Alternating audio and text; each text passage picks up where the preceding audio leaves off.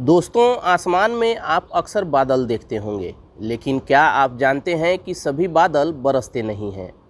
दरअसल, नमी से भरे बादल खुद ही बरस जाते हैं, जबकि कुछ बरसते ही नहीं। लेकिन जब वे न बरस रहे हों तो वैज्ञानिकों के पास ऐसी तकनीक है, जिससे वे बादल को बरसने पर मजबूर भी कर सकते हैं। इसे क्लाउड सीडिंग या आर्टिफिशियल रेनिंग कहते हैं। आज के इस वीडियो में आइए जानते हैं क्लाउड सीडिंग के A B C D cloud seeding को आप ऐसे भी समझ सकते हैं। मसलन, स्टडी का मूड ना होने पर भी आपके मम्मी पापा डांट कर आपको पढ़ने पर मजबूर करते हैं। इसी तरह क्लाउड सीडिंग से बादलों को बरसने को मजबूर किया जाता है। इन दिनों नासिक में क्लाउड सीडिंग की कोशिश की जा रही है, ताकि बारिश हो और पीने के लिए लोगों को पानी मिल पाए। इससे पहले आंध्र प्रदेश में भी इसी तरह से बारिश कराई जा चुकी है।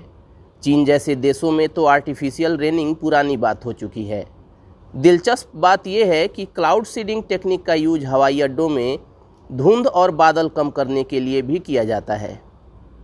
क्लाउड सीडिंग का पहला प्रदर्शन जनरल इलेक्ट्रिक लैब द्वारा फरवरी उन्नीस सौ सैंतालीस में बार्थुस्ट ऑस्ट्रेलिया में किया गया था। उसके बाद से तमाम देशों ने इसे यूज़ किया है। क्लाउड सीडिंग के लिए सिल्वर आयोडाइड या ड्राई आइस माने ठोस कार्बन डाइऑक्साइड को रॉकेट या हवाई जहाज़ के ज़रिए बादलों पर छोड़ा जाता है।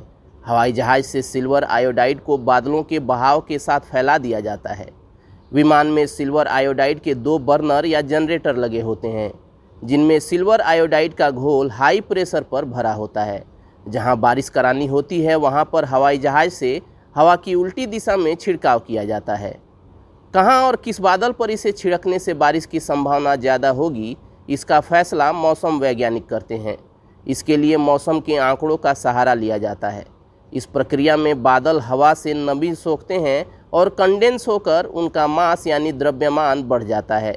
इससे बारिश की भारी बूंदें बनने लगती हैं और वे बरसने लगती हैं। क्लाउड सीडिंग से बारिश तभी संभव है जब आसमान में बादल मौजूद हों, और बादल भी ऐसे जिनसे बारिश हो सकती है। ऐसे में इसके लिए मानसून का समय सबसे बेहतर रहता है। क्योंकि इस मौसम में बादल में नमी की मात्रा अधिक होती है। फिर क्लाउड सीडिंग से बारिश का होना या नहीं होना, उस जगह पर हवा की रफ्तार और दिशा और जगह की प्रकृति वगैरह पर भी निर्भर करता है। आप गौर से देखेंगे तो पाएँगे कि आसमान में तमाम तरह के बादल मडराते रहते हैं। थोड़ी सी मेहनत से आप आसमान में मौजूद अलग अलग तरह के बादलों की पहचान कर सकते हैं। क्लाउड सीडिंग के लिए गुम्बदनुमा और परतदार बादल बेहतर होते हैं। क्योंकि इसमें नमी की मात्रा ज़्यादा होती है। चलिए दोस्तों, आज के इस वीडियो में इतना ही। मिलते हैं अगले वीडियो में। तब तक keep searching for knowledge and try to be a kind person